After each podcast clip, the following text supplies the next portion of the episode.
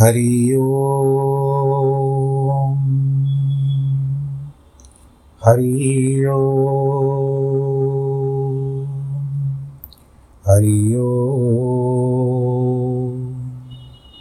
गुरुर्ब्रह्मा गुरुर्विष्णु गुरुर्देवो महेश्वरः। गुरुर्साक्षात् परब्रह्मः तस्मै श्रीगुरवे नमः। नाहं वसामि वैकुण्ठे, योगिनां हृदयेन च। मद्भक्तां यत्र गायन्ति, तत्र तिष्ठामि नारद। जिस घर में हो आरती, चरण कमल चितलाय, तहाँ हरि वासा करे, ज्योत अनंत जगाए जहाँ भक्त कीर्तन करे, बहे प्रेम दरिया। तहाँ हरि श्रवण करे, सत्यलोक से आए।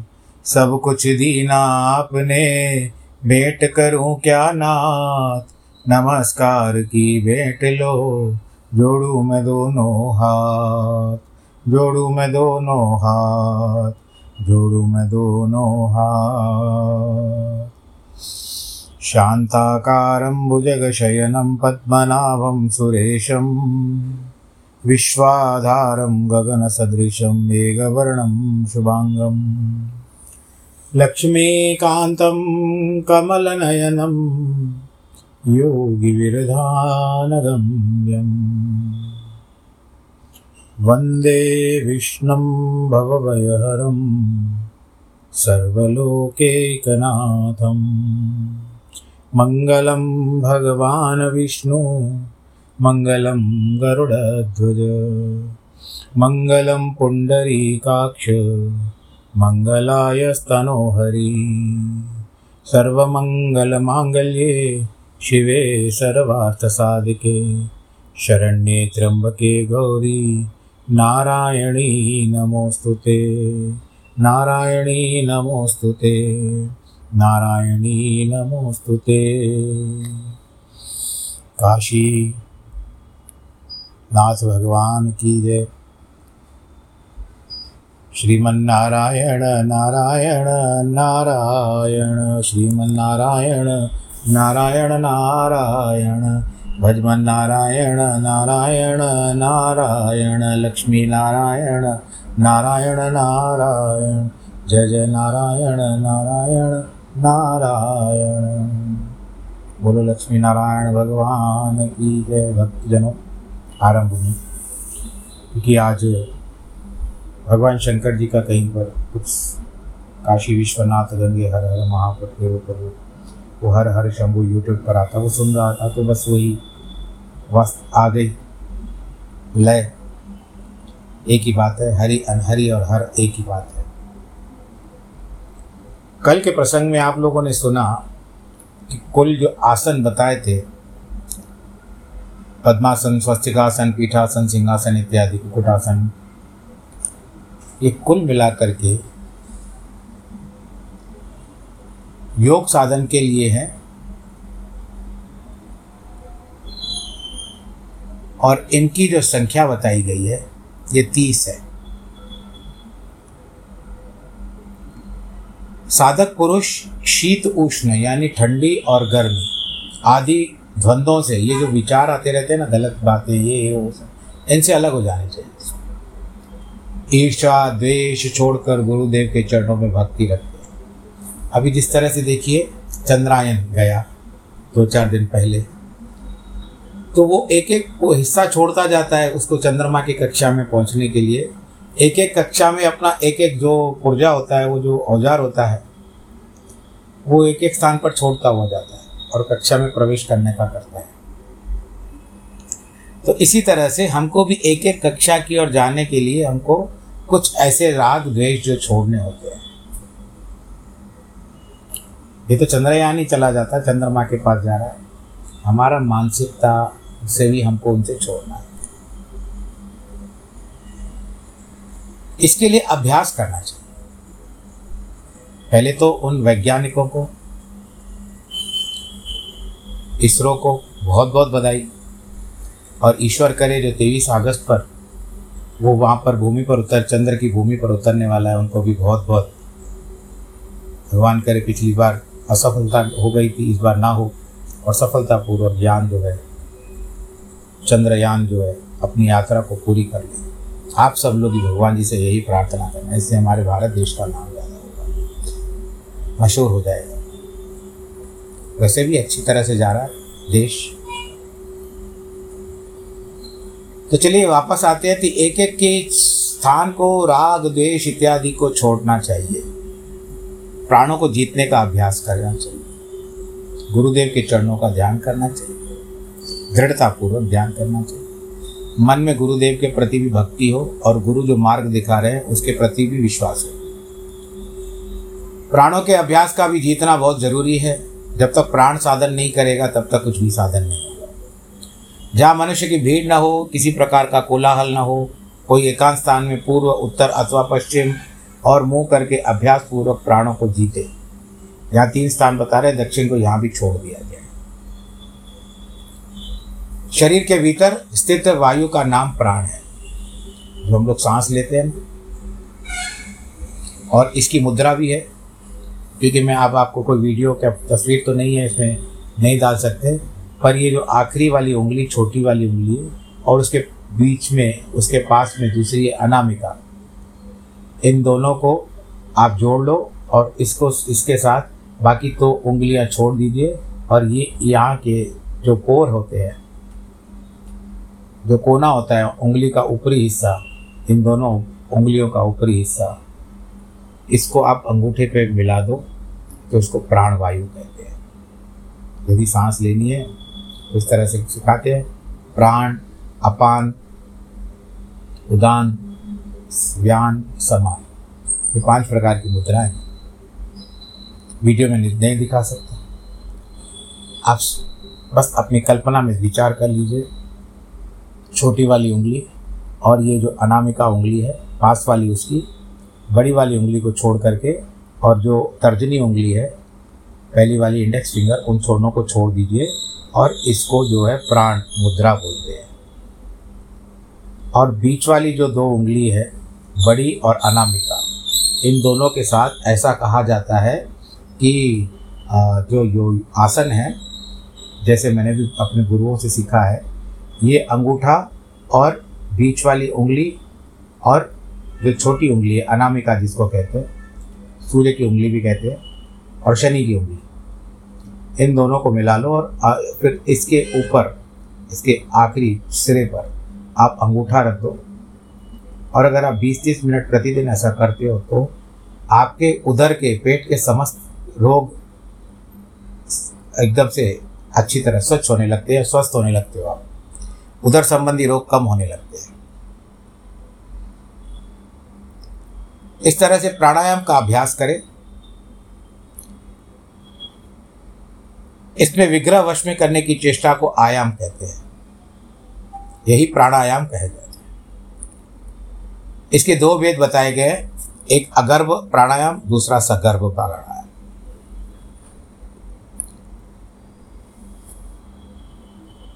इनमें से दूसरा श्रेष्ठ है।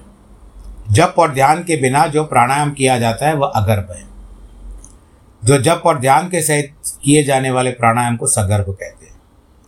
मनीषी पुरुषों ने इस दो भेद वाले प्राणायामों को रेचक, पूरक, कुंभक और शून्य के भेद से चार प्रकार का बताया गया है।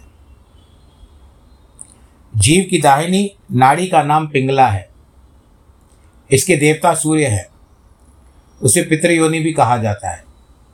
इस प्रकार बाई नाड़ी का नाम इड़ा है, जिसे देव योनि भी कहते हैं। मुनिश्रेष्ठ चंद्रमा को उसका अधिदेवता समझो। इन दोनों मध्य भाग में सुषुम्ना नाड़ी है। ये अत्यंत सूक्ष्म और परम गोव्य है। ब्रह्मा जी का, को इसका अधिवेता जा, देवता जाना चाहिए। नासिका के भाग में आए छिद्र से वायु बाहर निकालते हैं रेचन करने के कारण इसका नाम रेचन है।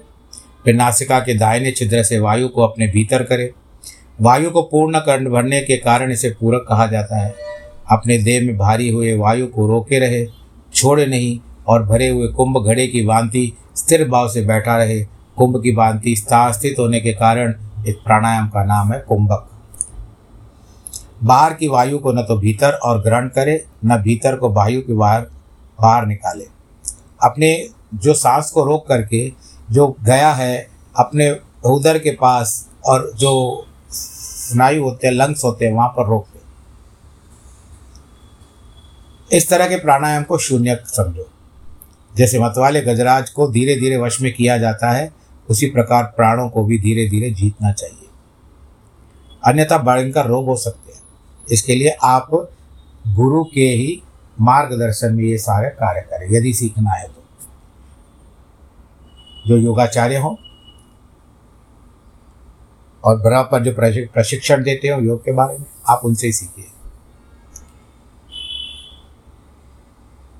अब बात आती है इड़ा, पिंगला सुषुम्ना ऐसा भी बात बताया जाता है कि कई बार प्रसंग में आया, फिर से एक बार कहने में इच्छा हो रही है आपसे। क्योंकि ये कुछ बातें ऐसे कि कुछ सब्ज़ी जो है बार बार बनाओ तो भी अच्छी लगती है, स्वादिष्ट लगती है। और कुछ सब्ज़ी देख के दूर लगता है, भाई नहीं, इसको नहीं खाना चाहिए। खैर सब लोग को सब खाना चाहिए। तो अब क्या कहते हैं कि हम एड़ा पिंगला, जब आपको देखना हो कि ऐसा भी शक मोर शकुन भी बताया गया है इसके ऊपर, बात निकली है तो आपके साथ साझा कर लेता हूँ। जब बाई और की सांस चलती हो, आप ध्यान ध्यान से देखिएगा, जब बाई और की सांस चलती हो उस समय में आपकी चंद्रमा की नाड़ी सक्रिय है। हाँ जी, ठीक है। जब दाई ओर की चलती हो, उस समय आपकी सूर्य की नाड़ी सक्रिय है। एड़ा बाई और पिंगला दाई और आप देख लीजिएगा, इस समय जहाँ तक मैं जानता हूँ, जब आप ये कथा आपके पास आ रही है आपके कानों में दो हेडफोन लगे हुए हैं। और एक क्षण के लिए भले आप इसको मेरे ऑडियो को पॉज करो, रोक दो और अपनी सांसों पर ध्यान दो। ध्यान देने से आप देखिए कि आपकी क्या दोनों ही साँसें चल रही है। क्योंकि इस समय जब मैं कथा कर रहा हूँ ना, उस समय मेरी दोनों साँसें चल रही है परंतु कभी एक सांस चलती है, कभी दूसरी सांस चलती है। तो उस समय में यदि सूर्य की नाड़ी सूर्य की चलती है तो दाई तरफ़ से चलती है, चंद्रमा की चलती है तो बाई तरफ़ से चलती है। इड़ा, पिंजला, पिंगला, ये दो नाड़ियाँ हो गई। अब हम आते हैं सुषुमणा सुषुमणा पर। सुषुमणा जो होती है, जब दोनों साँसें आप नाक सांस जब लेते हो, नाक से सांस लेते हो तो तब आपकी दोनों साँसें चल रही हैं। तो उस समय सुषुमना नाड़ी होती है और वही समय होता है ईश्वर भजन का। आप इसमें बहुत कुछ कर सकते हो। इस समय मैं सच बता रहा हूँ कि मैं जो मेरी दोनों साँसें चल रही है। आप मुझे बताइएगा, जो भी सत्संग को सुनता है आज के दिन या कल भी जब भी सुने, इस शब्द इन मेरे इन शब्दों को सुनने के पश्चात एक क्षण के लिए मेरा ऑडियो पॉज कर दीजिएगा और पॉज करने के बाद अपनी दोनों सांसों को देखिएगा कि किस तरह से चल रही है। अगर आपका मन सच में लग चुका है कथा के भीतर और आपको एक अंदर उत्सुकता हो रही है कि हाँ देखें तो आपको पक्का लगेगा कि आपके सांस दोनों चल रही हैं। तो उस समय का समय होता है। आप भजन कीर्तन में इस समय प्रयुक्त हो चुके हो। और मुझे बताइएगा ज़रूर। आज मैं स्पॉटिफाई पे अपना नंबर डाल रहा हूँ फ़ोन नंबर डाल रहा हूँ। आप मुझे बताइएगा ज़रूर। जो आ, मेरे जो सामान्य जो सदस्य हैं स्पॉटिफाई पर उनको भी मैं कहूँगा कि अपना मत अवश्य दें। आपके बाजू में ये भी आता है कि आप कुछ अपना कहना चाहते हो तो आप उसमें अपना मत दे सकते हो। आपको ढूंढना पड़ेगा कहाँ पर है वो? क्योंकि कथा में अब इतने सारे मैं अपने बारे में बताता जाऊँगा तो छोड़ आपको जो कमेंट होती है, प्रतिक्रिया देनी होती है, आपके लिए वहाँ पर साधन है स्पॉटिफाई में आप उसमें दे सकते हो। मैं नंबर देता हूँ आपको। तो ये सारी बातें जो होती है ना, ये हमारे शरीर के साथ कितनी जुड़ी हुई है। और आपको ये भी पता होगा कि गुरु अर्जन देव महाराज जी ने जब सुखमणि बनाई थी तो उस समय में उनकी सुषमना नाड़ी चल रही थी, ऐसे मैंने पढ़ा है। दस पातशाहों में से पांचवी पातशाही गुरु अर्जन देव जी के थे। उन्होंने सुखमणि साहब बनाया था तो मैंने पढ़ा था कि उनकी उस समय दोनों नाड़ियाँ चल रही थी, इसके लिए वो सुषुम्ना नाड़ी से ही सुखमणि बना कर गए बोलो, नारायण भगवान की जय। देखो, हरि अनंत, हरि कथा अनंता। कहाँ से कहाँ बात चलती है? जब मैं बैठता हूँ तो मुझे भी याद नहीं होता है कि क्या क्या प्रसंग आएँगे और मैं, मुझे क्या क्या जो युक्ति आएगी, मस्तिष्क में आपको पता नहीं। तो इस तरह से वायु को जीतने का अभ्यास करना चाहिए। और अन्यथा जिसको ना कहते हैं भाई बराबर ट्रेनिंग न करने के कारण आपको भयंकर रोग हो सकते हैं। और निरंतर अभ्यास जो करता है, उसके वो निष्पाप होता जाता है। सब पापों से मुक्त होकर ब्रह्मलोक को प्राप्त करता है। हे मुनीश्वर, जो विषयों में फंसी हुई इंद्रियों को विषयों से सर्वथा समेट कर अपने भीतर रोके रहता है, उसका नाम है, प्रयत्न का नाम है प्रत्याहार। जिसके प्रत्याहार द्वारा अपनी इंद्रियों को जीत लिया है, वह महात्मा पुरुष ध्यान न करने पर भी पुनरावृत्ति रहित पर ब्रह्म पद को प्राप्त कर लेते हैं। जो इंद्रिय समुदाय के वश में किए बिना ही ध्यान में तत्पर हो जाता है, उसे मूर्ख समझो। क्योंकि इसका ध्यान सिद्ध नहीं होता।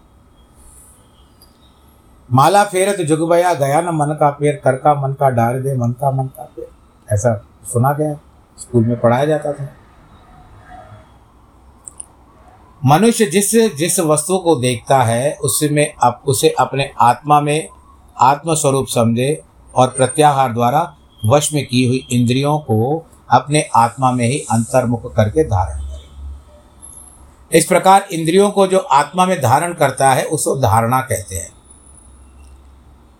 योग जो है, प्रत्याहार से इंद्रियों के समुदाय को जीतकर धारणा द्वारा इस इंद्रियों को दृढ़ता पूर्वक हृदय में धारण कर लेने के पश्चात साधक उन परमात्मा का ध्यान करे, जो सबका धारण पोषण करते हैं। जो कभी भी अपनी महिमा से चुत नहीं होते, किसी के ऊपर भी जितनी दया रखनी हो, बराबर रखते हैं। संपूर्ण विश्व उन्हीं का स्वरूप है, इसके लिए उनको विश्व स्वरूप कहा जाता है। विश्वरूप भी कहा जाता है। वे सर्वत्र है, व्यापक होने से विष्णु कहलाते हैं। समस्त लोगों के एकमात्र कारण वे ही हैं। उनके नेत्र विकसित कमल दल के समान सुशोभित है। इसके लिए उनको भगवान राम को राजीव नयन भी कहा गया कि जिस तरह से भगवान श्री कृष्ण के भी कमल नयन थे। मनोहर कुंडल उनके कानों की शोभा बढ़ाते हैं। उनकी भुजाएँ विशाल है। अंग अंग से उदारता सूचित होती है।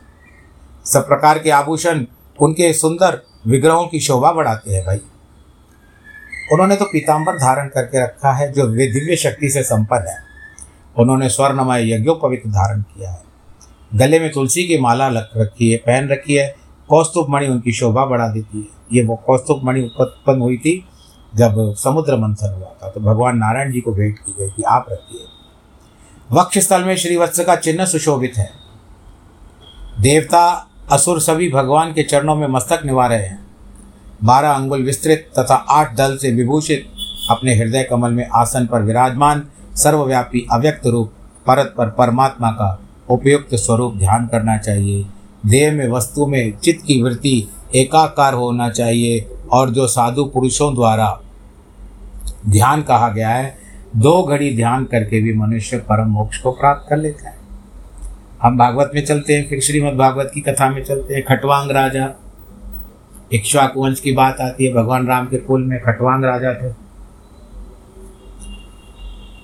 कई बार प्रसंग निकल चुका है कि उन्होंने एक बार देव, एक बार देवताओं की सहायता की, और जब युद्ध में देवता विजयी रहे, असुर और देवता का द्वित युद्ध चलता रहता था, पूर्व समय में आपको पता होगा। तो युद्ध में विजय देवता विजयी हुए। इंद्र खटवांग राजा के ऊपर बहुत प्रसन्न हुए। कहते, खटवांग राजा, जिन्होंने अपने अंगों को जीता हुआ उसको खटवांग कहते हैं। हे खटवांग राजा, यदि आप मुझसे कोई वरदान दे, पाना चाहते हो तो वरदान मांगो मांगो। खटवांग राजा ने कहा, इंद्र, मैं एक बात कहना चाहता हूँ कि यदि आप मेरी आयु की गणना करके बताइए कि मेरी आयु कितनी है तो उसके बाद मैं वरदान मांगू आपसे। बाकी मैं वरदान लेकर के करूँ क्या? इसके लिए आप मुझे पहले मेरी गणना करके बताइए कि मेरी आयु कितनी है। उसके बाद मैं वरदान मांगूँगा। इंद्र ने गणना करके देखी, फलादेश निकाला तो कहते, अरे, आपकी तो चार घड़ी की आयु है। चार घड़ी का अर्थ होता है चौबीस मिनट की एक घड़ी।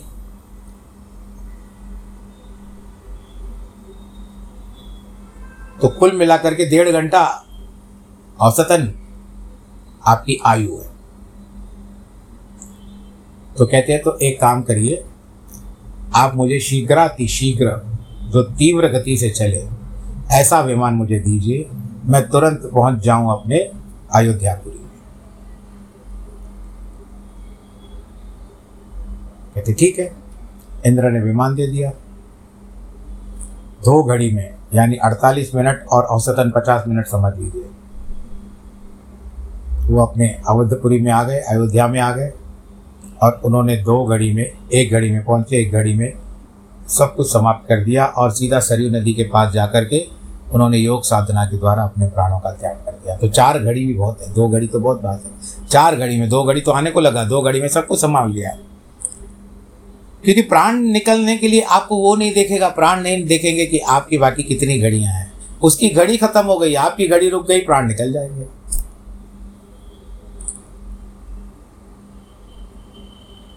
तो इसके लिए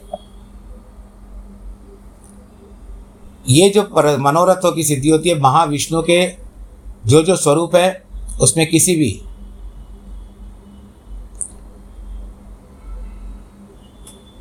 तो दो घड़ी का बात है। ध्यान से पाप नष्ट हो जाते हैं, ध्यान से मोक्ष मिलता है, ध्यान से भगवान विष्णु को प्रसन्न करते हैं, तब ध्यान से संपूर्ण मनोरथों की सिद्धि होती है। भगवान विष्णु जो है, जो जो स्वरूप है उनमें से किसी का भी एकाग्रता पूर्वक ध्यान करें। हज़ार नाम है। विष्णु सहस्त्र नाम का रोज पाठ करिए। भगवान के स्वरूपों का ध्यान करिए। उस ध्यान से संतुष्ट होकर भगवान विष्णु निश्चय मोक्ष देते हैं। साधु शिरोमणे देव वस्तु में मन को इस प्रकार स्थिर कर देना चाहिए कि ध्याता, ध्यान और ध्येय।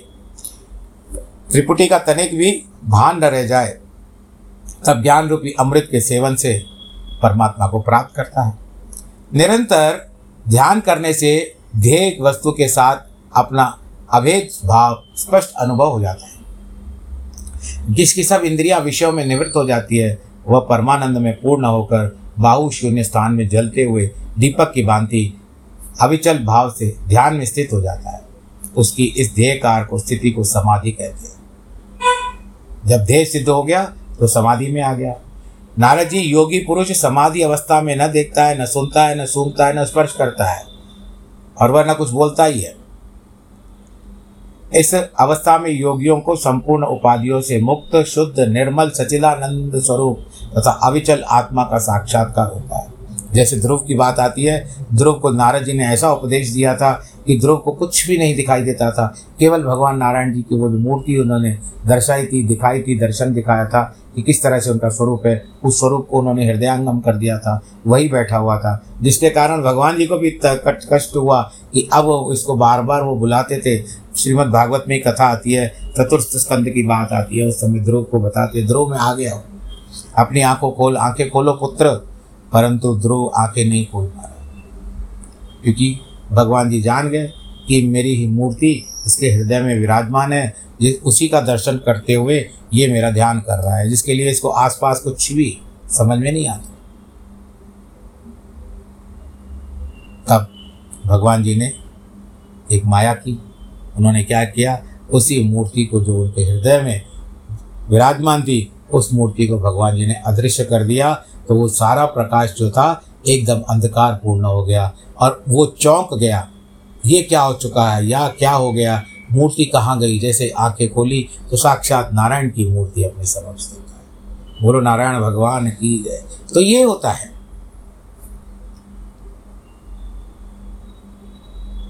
इसी को भगवान जी ज्योतिर्मय रूप दिखाई देते हैं।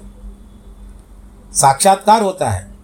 ब्रह्म एक अद्वितीय परम ज्योति स्वरूप निरंजन तथा संपूर्ण प्राणियों के अंतर्यामी अंतरात्मा से स्थित है। परमात्मा सूक्ष्म से भी सूक्ष्म है और अत्यंत सूक्ष्म है। वह सनातन परमेश्वर समस्त विश्व का कारण सनातन का मतलब है इटर्नल जिसका कोई आदि नहीं है, मध्य नहीं, अंत नहीं। ज्ञानियों में श्रेष्ठ परम पुरुष परमात्मा, पवित्र परात्पर पर ब्रह्म उनका दर्शन करते हैं। आकार से लेकर के हकार तक भिन्न भिन्न वर्णों में रूप में स्थित अनादि पुराण पुरुषोत्तम परमात्मा कोई शब्द रूप कहा, ब्रह्म कहा गया है। विशुद्ध अक्षर, नित्य पूर्ण हृदयाकार, मध्य विराजमान अथवा आकाश में व्याप्त, आनंदमय, निर्मल एवं शांत तत्व, उसी को परमात्मा पर ब्रह्म परमात्मा कहते हैं। दूसरा ध्यान है, परमात्मा का ध्यान संसार, ताप से संतप्त मनुष्य को अमृत की वर्षा के समान शांति प्रदान है। परमानंद भगवान नारायण प्रणव में स्थित है, ओमकार में स्थित है, ऐसा चिंतन करे। ओ, अकार, उकार, मकार, ये तीन शब्द हैं। इन सबसे ओम होता है। ये तीनों शब्द जुड़ जाते हैं तो ओम बनता है। अकार, उकार, मकार, ब्रह्मा, विष्णु और शिव, उनकी उपमा नहीं है। वे प्रणव को अर्धमात्रा में ऊपर विराजमान नाथ स्वरूप है। अकार ब्रह्मा जी का रूप है, उकार भगवान विष्णु का स्वरूप है, मकार रुद्र रूप है, तथा अर्धमात्रा निर्गुण पर ब्रह्म परमात्मा स्वरूप है। अकार, उकार और मकार ये प्रणव की तीन मात्राएँ कही गई है। ब्रह्मा, विष्णु और शिव ये तीनों क्रमशः उनके देवता हैं। उन सबका संयुक्त रूप जो ओंकार है, वह पर ब्रह्म परमात्मा का बोध कराने वाला है। इसके लिए कोई भी ध्यान करने से पहले सब लोग करते हैं ओ पर ब्रह्म परमात्मा वाच्य है, प्रणव उनका वाचक माना जाता है। उन दोनों में वाच्य, वाचक संबंध उपचारों में कहा गया है, जो प्रतिदिन प्रणव का जाप करते हैं, संपूर्ण पातकों से मुक्त हो जाते हैं और निरंतर उसी के अभ्यास में लगे रहते हैं, वो परम मोक्ष को प्राप्त करते हैं। जो ब्रह्मा, विष्णु और शिव रूप प्रणव मंत्र का जप करता है, उसे अपने अंतकरण में कोटि कोटि सूर्यों के समान निर्मल तेज का ध्यान करना चाहिए। अथवा प्रणव जप करके समय, शालग्राम शिला या किसी भगवत प्रतिमा के स्वरूप का ध्यान करना चाहिए, अथवा जो जो पापनाशक, निर्तीर्थाधिक वस्तु है, उसी का ध्यान भी हृदय में चिंतन कर सकते हैं। यह वैष्णव ज्ञान मैंने तुमको बताया। इसे जानकर योगीश्वर पुरुष जो होते हैं, वो मोक्ष को प्राप्त कर लेते हैं। जो एकाग्रचित होकर के इस प्रसंग को पढ़ता, अथवा सुनता है, वह सब पापों से मुक्त होकर भगवान के विष्णु सालोक्य को प्राप्त होता है। चार प्रकार की मुक्ति, परंतु भागवत के अनुसार पाँच प्रकार की मुक्ति, श्रीमद् भागवत के अनुसार चार प्रकार की मुक्ति, बाकी के पुराणों में, बाकी श्रीमद् भागवत में पाँच पाँच मुक्ति बताई गई है। सारूप्य, सालोक्य। सारूप का मतलब होता है कि पहले भगवान जी अपना रूप देते हैं, जैसे चतुर्भुजी स्वरूप है उनका, जिसको अपनाना चाहते हैं। फिर सालोक्य, फिर सानित सामिप्य और चौथा होता है सायुज्य। परंतु पांचवी मुक्ति जो बीच में आती है, वो होती है साक्षी मतलब भगवान का वैकुंठ लोक में जितना वैभव है, वो उस भक्त को भी वहाँ पर उपलब्ध होता है, प्राप्त होता है। तो गौकर्ण को और धुंधकारी को भी श्रीमद् भागवत में बार बार कथा, क्योंकि मैं भागवत से निकल नहीं सकता हूँ। श्रीमद् भागवत की कथा मेरे अंदर इतनी रची बसी हुई है कि कोई भी उदाहरण देने के समय में भागवत की बातें याद आ जाती है। कभी कभी रामायण की भी बात आ जाती है, परंतु भागवत, अधिकतर भागवत की कथा, श्रीमद् भागवत की कथा याद आती है। बस ईश्वर करे, आप सब लोग खुश रहे, आनंदित रहे। विष्णु के पद को प्राप्त करना। उसके लिए आपको विषयों से दूर भागना पड़ेगा। संसार के विषय से भागना पड़ेगा। तभी जाकर के आप विष्णु के रूप विष्णु के लोक को पा सकते आप नारद जी नहीं हो कि आप तुरंत चले जाओ वैकुंठ में, जैसे दत्ता नारायण की कथा में जाकर के भगवान जी को नमस्कार कर। वो तो देर के साथ जाते हैं, पर उन्होंने भी कितनी कठिन तपस्या की। भगवान जी का सानिध्य प्राप्त करें। तो इतना आसान नहीं है। फिर भी प्रयत्न करो। प्रयत्न करने से यत्न करो, यत्न से प्रयत्न हो, प्रयत्न से यत्न होगा। यत्न से आप सीधा भगवान नारायण जी के स्थान पे पहुँच सकते हो। और अभी नहीं है, अपने कामों को पूरा करिए, संसारिक घर गृहस्थी को पूरा करिए, बच्चों का जीवन किस तरह से उसको सहज करके रखिए, जब आपका समय आए, पूरा हो जाए, इतना तो करना स्वामी, जब प्राण तन से निकले, गोविंद नाम लेके तब प्राण तन से निकले। उस समय जब समय आए, तब प्राणों का त्याग करिएगा। अभी जो मैं आपको बता रहा हूँ, जिनके जन्मदिन है और वैवाहिक वर्षगांठ है, उनको बहुत बहुत बधाई। नमो नारायण।